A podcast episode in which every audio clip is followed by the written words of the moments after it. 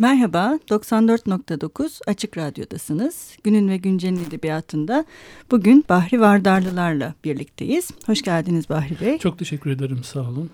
Ee, Bahri Vardarlılar İstanbul'da doğdu. Saint Benoît Lisesi ve İstanbul Üniversitesi Fransız Dili ve Edebiyatı bölümünü bitirdi. Marmara Üniversitesi Radyo Televizyon bölümünde yüksek lisans yaptı. Birçok yerde edebiyat ve sinema üzerine makale ve eleştirileri yayımlandı. Ee, İlahi Bugs Bunny komedyasına iki ciltlik metro bileti 2013 yılında, Şu Çay Demleninceye kadar da 2014 yılında Dedalus kitaptan çıktı. Her ikisi de hikaye türünde eserler. Ee, aslında şeyden başlayabilir miyiz diye düşündüm ben. Ee, bu sizin eserlerinize baktığımızda hikayelerin hepsinde en azından bir okur olarak benim gördüğüm bir şey var. Kendini birdenbire bulduğum bir yerde bir çıkış yolu bulmak. Evet. Böyle bir şey var. Yani bu e, böyle bir izlek gibi sanki dolaşıyor gibi geldi bana hikayelerde. Şimdi biraz daha o zaman e, ayrıntılandıralım. Şöyle oluyor daha çok. Bir genelde kişinin Hı. kendi yaşadığı bir dünya var. Hı hı. İkincisi kafasının içinde kurduğu ikinci bir dünya anlamına da gelebilecek bir şey var. Bu değişik şekillerde oluyor. Bazen oturup bir üçüncü kişinin yarı yalan yarı doğru tam bilemedikleri bir hayat hikayesini de dinleyebiliyorlar. bazen kişinin kafasında bir roman veya öykü oluyor ve bunun bazen gerçekliğini yaşamaya başlıyor bir şekilde. Bu da oluyor. Neyse yani bunun gibi kimi zaman bir film seyrettiği oluyor falan. Yani Hı-hı.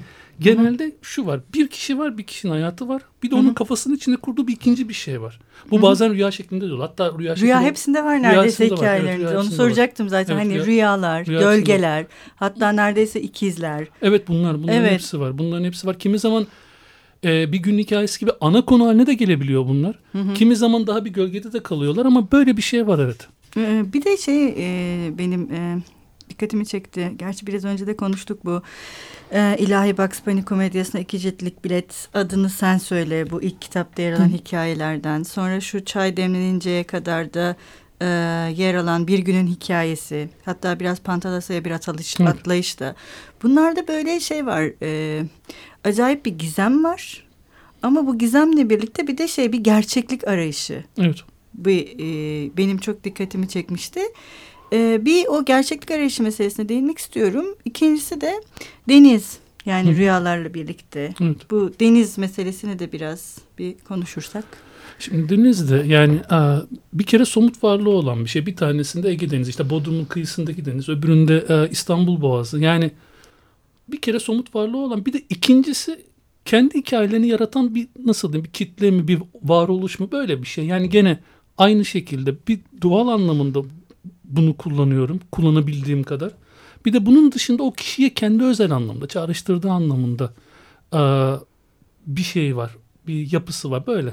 Bu denizin biraz şeyi de vardı ya edebiyatta ayna e, tabii, hikayesi. Tabii, tabii, tabii, o tabii. denizin görünen ve görünmeyen evet, tarafı evet, altı dibi. Evet, o da biraz hani sizin e, o gölge ikizlik ve hani hayatın birden çok gördüğümüz birden çok yönünü gösterebilme meselesiyle. Evet, evet paralel olabilir mi diye biraz evet. düşünmüştüm ben. Hani deniz belki bilinç altı ya da üstünde mi çıktı sizde? Yani biraz öyle bir de bir tanesinde mesela Pantalasa'da kendisinin varlığıyla bütünleştirmeye çalıştığı şey anlamına da geliyor. Ve zaten öykünün sonunda bir anlamında olan da o. Hı hı. Yani dediğim gibi işte diğer başka şeyler gibi buna da birden fazla anlam vermeye çalıştım yani.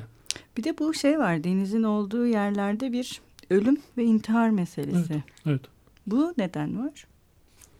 O kişinin kendi durumuyla ilgili bir şey. Biraz önce dediğim gibi yani varlığını denizin içinde eritmeye çalışıyor. Yani yaptığı bu. Pantalasa'da olan bu. Ve Pantalasa'nın aslında Sonrasında vazgeçtiğim daha bir devamı vardı.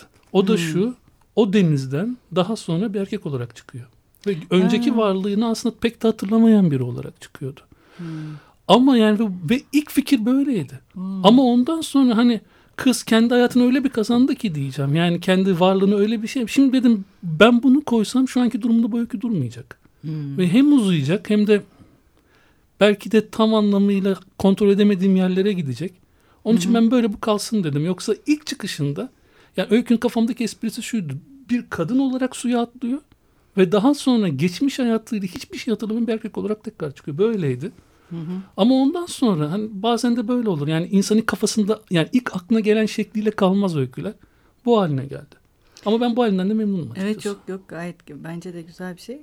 Yine gerçi biraz önce konuştuk ama bu e, o zaman bu şey gibi deniz dibindeki çam ağaçları. Evet, evet, o evet. da çocuğun. Evet, işte ben onu da söylemek Evet. istiyordum. Zaten şu anda aklıma geldi. O denizin dibindeki çam ağaçlarında da aynen böyle bir şey var ama ondaki artık daha farklı. Yani ondaki deniz artık hani tam bir rüya yatağı gibi bir şey. Yani kendi e, suçluluk duygusunu gördüğü bir şey falan filan. Yani ve artı onda şöyle de bir şey var. Bir taraftan suçluluk duygusu, bir taraftan küçük çocuğun bir şey- yalnızlığı bir şey keşfetme çabası ve o sırada da bir şey öğrenmesi aslında. Hı hı. Yani bunlar kendisine ne veriyor? Aslında şunu veriyor, yüzmeyi veriyor kendisine. Evet. Yani o adam sayesinde o da yüzmeyi öğreniyor. Bir şey de öğreniyor orada. Hani bunlar şimdi benim hiçbir zaman bir şeyin altını çizmek istemem. Hiçbir zaman. Yani çizmeden öyle kalmasını isterim. Yani bırak anlamı ikinci sefer anlar. Yani bu bunun gibi bir şeydir ama yani onda bir kazanım öyküsü de var. Hüzünlü gibi durur. Denizin dibindeki çam ağaçları ve özellikle mesela hanım okuyucular denizin dibindeki çam ağaçlarını severler. Denizin dibindeki çam ağaçlarından Kadınları sev çocuk yüzünden mi acaba? Bilmiyorum ama şöyle söyleyeyim yani diğer öykülerin belki neredeyse tamamı kadar şey almış. Aa o güzeldi diye şey almışımdır. Yani onun geri dönüşü fazladır. Denizin dibindeki çam ağaçlarının. E, Ama işte bu rüya meselesine sizin çok boyutlu bir anlam kattığınızı da gösteren bir şey bu. Biraz öyle. Yani sadece denizin dibindeki çam ağaçlarıyla Patalasay'da bir anlayıştaki, atlayıştaki yani hikaye şey e, ortak damarları bulunmasına rağmen şey de var aslında birbirlerinden tamamen başka yönlere Evet. kurgusal yani olarak da kayan e, hikayelere dönüşüyorlar. çok güzel bir şey sordunuz. Yani bu rüya konusunu şöyle açıklamak isterim. Aslında hani rüyalara fazla fazla bir anlam yüklediğimden değil. Şimdi Hı hı. rüyalarda şöyle bir şey var. O kişinin karakterini aslında huzursuzluklarını, tedirginliklerini ve isteklerini dolaylı bir yoldan anlayabilme şansı yakalıyor. Yani Hı hı. o karakteri aslında yani günlük hayatındaki bir şeyleri yaparken tanımadığınız kadar o rüyadan tanıyorsunuz aslında. Yani orada çünkü onun gerçekten ne yapmak istedikleri var. Hayatta kimin ne, neyi istediği ve neye karşı kendini güçsüz hissettiği falan gibi şeyler var. Yani bunlar var. Hani yoksa rüyalara ayrıca bir keramet yüklediğimden değil. Hayır mesela yine bunun daha başka bir boyutu da Ragıp hikayesinde ortaya Evet, evet, çıkıyor evet. bence. Da Ragıp'ın evet. hikayesi çok daha farklı. Yani oradaki e, onun ben açıkçası yani en beğendiğim hikayelerden biriydi Ragıp. Anladım, anladım. Burada neden beğendim mesela ben kendi adıma bir okur olarak. Bir burada şey tartışması güzeldi. Yani bir e, Ragıp çok büyük değil anladığımız Evet, evet. kadarıyla ergen bir karakter neredeyse evet, evet. çalışmak zorunda. Bir din bir de Evet, bir bilim meselesi evet. var. Bunu duydukları bir de pastör merakı sonra kendisini rüyasında gördüğü pastör. Evet, evet. Burada çok daha ki oradan da şeye geçmek istiyorum. Neyse bu şey buna başlayalım oradan bir şey. Yani orada vicdanı zorlayıcı şeyler de var. Hani orada zaten öykü içinde uzun uzun da bahsediliyor bundan. Hani yani iyilik eden bir insan, iyilik ettiği bilinen bir insan. Hani bu kadar e, nasıl diyeyim işte azaplar falan verilecek mi falan olayı ama Ragıp'ta hep benim bir acabalarım vardır. Fazla mı patetik yaptım bu karakteri diye. Beni zorlamıştır Ragıp çok. Ama zor bir karakter. Evet zorlamıştır. Karakter Öykü değil. olarak beni zorlamıştır o çok. Yani hep bir acabam kalmıştır. Şöyle bu karakteri doğru veriyor muyum? Ben bu. Yani onun da çıkışı aslında şeydir. Çok basit bir şeydir. Yani öykülerin çıkışı aslında hani bunu herhalde başkalarından da çok duymuşsundur. Basit yani bir imgeden çıkar. Bunda da şöyle bir şey yani bir tren istasyonu var. Soğuk buz gibi bir tren istasyonu. Orada yalnız bekleyen bir Hı. adam ve bu adam pastör oluşu. E bu kadar aslında insana hadi eline kalem al bir şey yaz demeye yetiyor aslında insana. Sonrası yavaş yavaş e, şeyden geliyor zaten. Yani artık geliştiriyor. Zaten kafanızda zaten onu gören insan nasıl bir insan olacağı konusunda bir şeyler de uyanıyor. Hı hı, Yani böyle bir rüyayı kim görür? hı hı, Hani bu Baba Fahin son vukuatında da biraz öyleydi. hı hı. Boğaz'da bir tane Hı hı. canavar rastladım diyecek adam nasıl bir adamdır? Evet. Palavracı bir adamdır mutlaka. Ondan sonra yavaş yavaş onu geliştiriyorsunuz ama hani Ragıp'ta mı kalayım? Şimdi Baba Fahim'e geçeyim diye diyor. Ben Ragıp'ta kalayım o zaman. Hani Hı hı.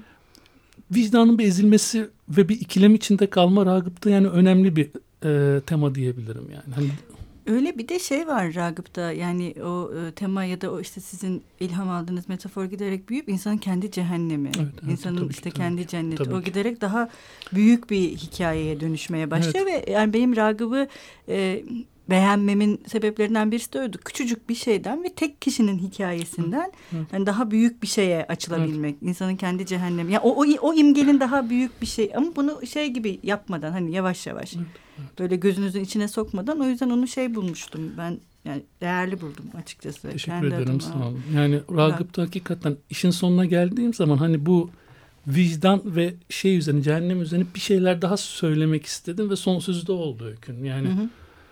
Bir de işte zaten oradaki karakterin hani genelde kafasından geçenlerle öykü ilerliyor. Hani bir geçmişini hı hı. hatırlıyor, bir ondan sonra bir gördüğü bir rüyayı hatta iki tane rüya var evet, onda. Bir tane. tanesi daha böyle şeydir, daha bir pozitif bir rüyadır, öbürü daha eziyet veren bir rüyadır. Bu böyle ondan sonra başkalarının konuşmalarını hatırlıyor da. Yani genelde pasif bir... Benim karakterlerim genelde pasiftir ama aslında. Yani öyle olmayan da, Ragıp gibi olmayan da genelde pasiftir. Yani genelde birileri konuşur.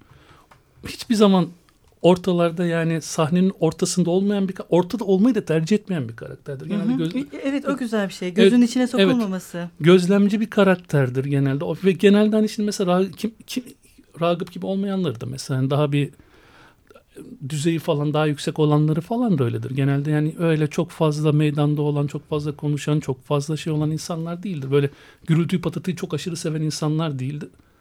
Ama Ragıp da dediğim gibi yani bu karakterin yani hmm, tam olarak ortaya çıkarabildim mi diye bir şüphem olan Yok, bir karakter. Bence iyi çünkü pasif olması da iyi çünkü öbür türlü şey de olabilir. Hani bu tür e, hikayelerin ne bileyim tabii ben yazar değilim ama böyle insanı böyle bir sonunda bir mesel anlatmaya götürmek evet, gibi bir tehlikesi de var. Evet, Belki evet. aktif olsa hani bu bir mesele dönüşüp hani kıssadan hisse bundan evet. şunu çıkarın gibi bir şeye dönüşmüyor. Açıkçası ben okurken acaba böyle bir şeye dönüşür mü diye Hı-hı. bekledim ki sonunda bek yani dönüşmemesi de gerçekten hani e, şey hani hikayeyi farklı kılan bir şey bence. E, şimdi biz e, Bahri Bey ikinci bölüme geçmeden önce bir müzik arası veriyoruz. Hı-hı. Ve e, kitaplardaki e, şarkıları çalıyoruz. İsterseniz siz anons edin. Bugün Tabii. Shaker Govinda o zaman. Evet bu şey de var. Hmm, şu çay temleninceye kadar. Evet. Kitabında.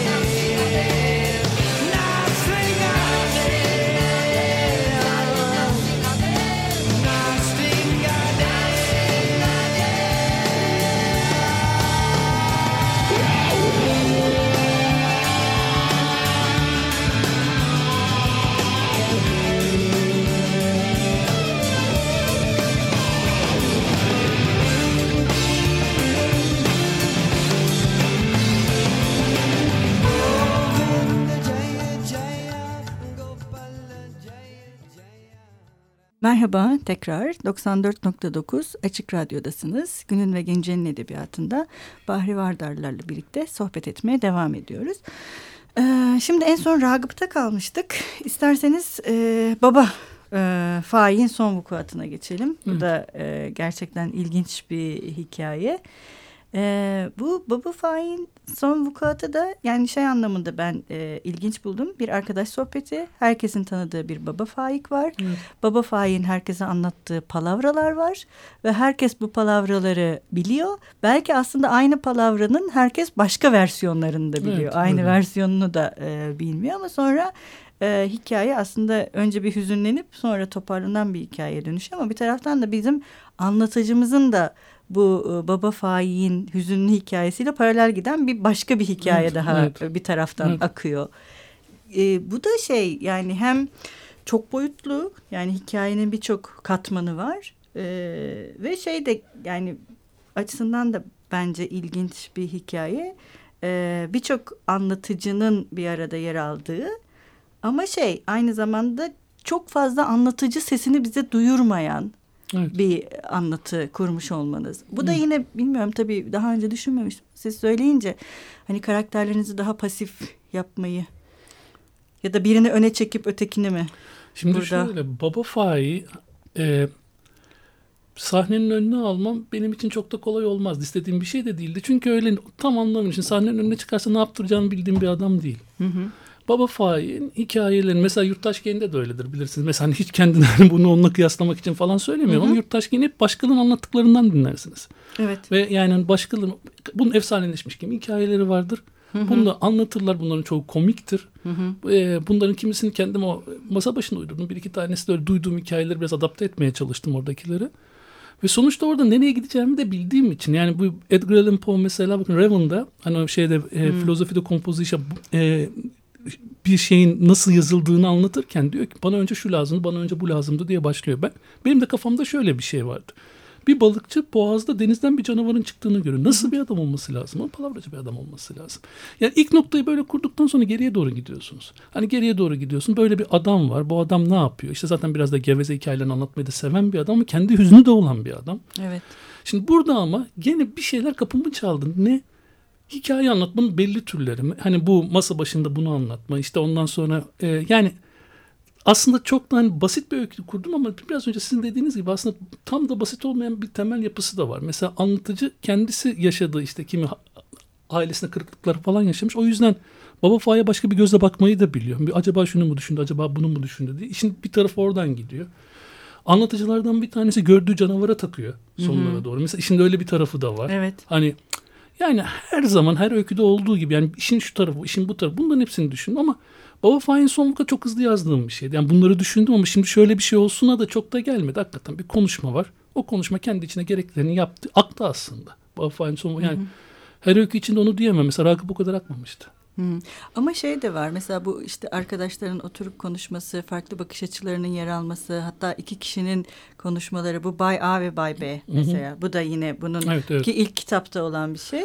E, favorimdir aslında neredeyse. Evet. İki tane şey favorimdir. Bay A ve Bay B'yi çok severim. Evet sonra bir de C var Bay C sonunda evet, zaten. Evet, evet. Gerçekten hani e, konuşmanın bu iletişim, diyalog yani ben şey açısından da e, anlamlı bulmuştum e, bu hikayeyi. Yani diyalog ve iletişim dediğimiz şey ya da anlamak ve anlatmak dediğimiz şey ne kadar e, karşılığını buluyor evet, ve evet. o orada nasıl yankılanıyor. Evet. Hani bunu iki taraflı gösterebilmek de e, şey gelmişti bana. Yani çok ilgi çekici buldum ben de teşekkür gerçekten. Ederim, teşekkür ederim. Benim o yüzden evet. gerçekten şey e, çok önemli. Yalnız şey diyeceğim. E, bu ikisi çok farklı. Yani Bay A ve Bay B'deki ile Baba e, evet. Faik'teki bakış açıları birbirinden çok farklı. Evet. Yani buradaki e, yaptığınız şey daha kolay bir şey gibi görünüyor aslında.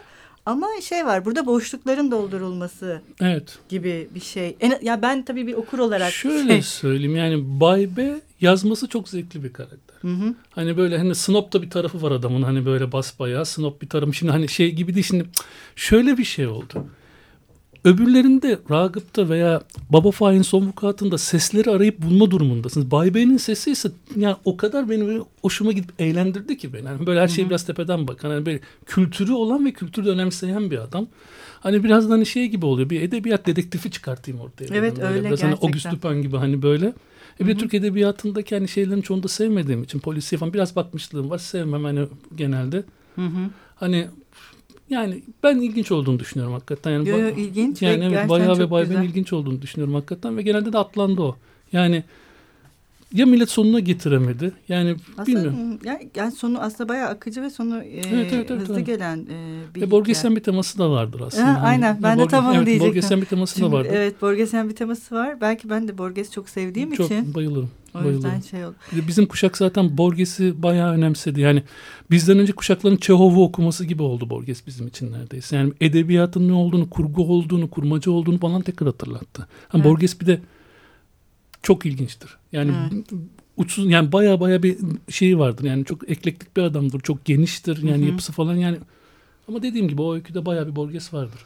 Bir de şey e, konuşalım istiyorum. E, bu ilahi Bugs Bunny komedyasına iki ciltlik metro bileti, adını sen söyle ve işte şu çay demleninceye kadardaki bir günün hikayesi. Hı hı. Şimdi bunlar birbiriyle akraba metinler Evet, evet. neredeyse. Bu metinlerde şey var.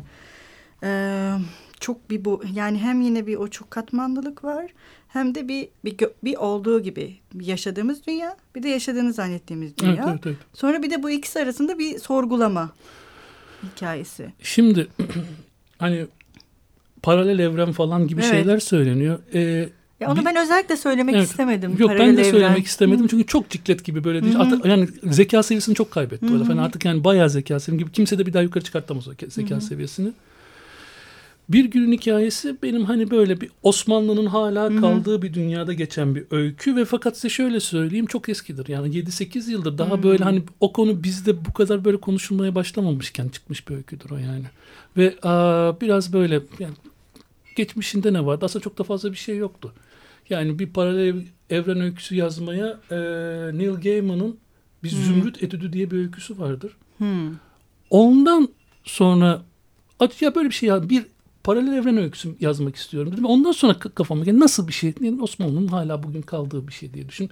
Zümrüt öyküsünün hiç böyle bir şeyle alakası yoktu. Lovecraft'ı bilir misiniz? Evet biliyorum. Şey, e, Zümrüt öyküsünün konusu bakın Sherlock Holmes öyküleriyle Lovecraft öykülerini Hı birleştirir. hı. Evet, Ve şöyle evet, bir şey. ben onu okudum. Ha, Tamam, anladım. Okudum. Ondan sonra dedim ki ya ben bir şey açayım. Neil Gaiman öyle bir bakın biraz Murakami de öyledir. Evet. Şöyle söyleyeyim romanları güzel değildir. Öyküleri ise çok dinamiktir ve çok yaratıcıdır. Murakami de öyledir. Hmm. Yani o öykü Zümrüt Etüdü'nü okuduktan sonra dedim ki ben bir tane paralel evren öyküsü yazmak istiyorum dedim. Ama nasıl bir şey? Aklıma Osmanlı geldi. Çünkü başka bir şey bulamadım. Yani nasıl bugün hala Osmanlı hüküm sürdüğü bir dünya ama değişik ve gölgeli bir dünya. Hı hı. Ve burada gene işte ikizlerin olayları Evet. var bilmem ne falan. Yani bunu düşündüm ve size şöyle söyleyeyim. Aslında bu değildi. Gene şu, o dünyasında orta, yani ortada o dünya vardı. Mesela ben bebekte böyle bir şey Mevlevi tarikatı gibi şeyler vardı bilmem. O adamı anlatıyordum ben. O Hı aslında gölgedeki o adamı yani do- dosyasını buldu.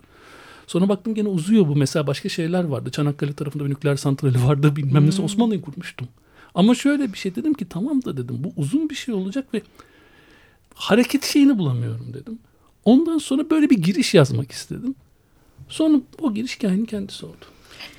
Gayet de iyi olmuş bence. Ellerinize sağlık. Teşekkür Ee, ederim. maalesef süremiz bitti. Ee, bize ayrılan süre. Burada- Biz e, çok ısrar ettik Bahri Bey'e bugün. Kendisi de bizi kırmadı. Ee, şimdi Bahri Bey'in bizim için kendi eserinden okuduğu, adını sen söyledin okuduğu bir Hmm. bölümle sizlere veda ediyoruz. Hoşçakalın. Görüşmek üzere. Adını sen söyle. Tanrı onlara ne ad vereceğini görmek için yarattığı her şeyi Adem'in yanına getirdi ve Adem yarattıkları nasıl çağırdıysa adları oldu. Adı konulmamış kitaptan. Ama zor. Gerçekten çok zor. Dinleyici olmayı bile istemezken anlatıcı olmak ve her şeyin muğlaklığı. Bunlar anlatacağımın pek de iç açıcı bir hikaye yapmıyor. Sürekli aranıp durulan, bulununca da hiç mi hiç sevinilmeyen şeylerin hikayesi. Bir tür yarım yamalak simyanın ve atların, nesnelerin at denen örtüsünün hikayesi. Bir sahaflar. Hayatta en nefret ettiğim yerlerden biri olan Beyazıt'ın sahaflarında dolaşıyordum. Özel bir kitap ya da herhangi bir kitap aradığımdan değil. Bir şey olur, bir yerlerden isim gelir de hazırladığım dosyaya bir at bulurum diye. Hakkında konuşacak kadar yakın olduğum birkaç kişiye bütün oluşturamayan hikayemsi şeyler topluluğu diye söz ettiğim dosyaya.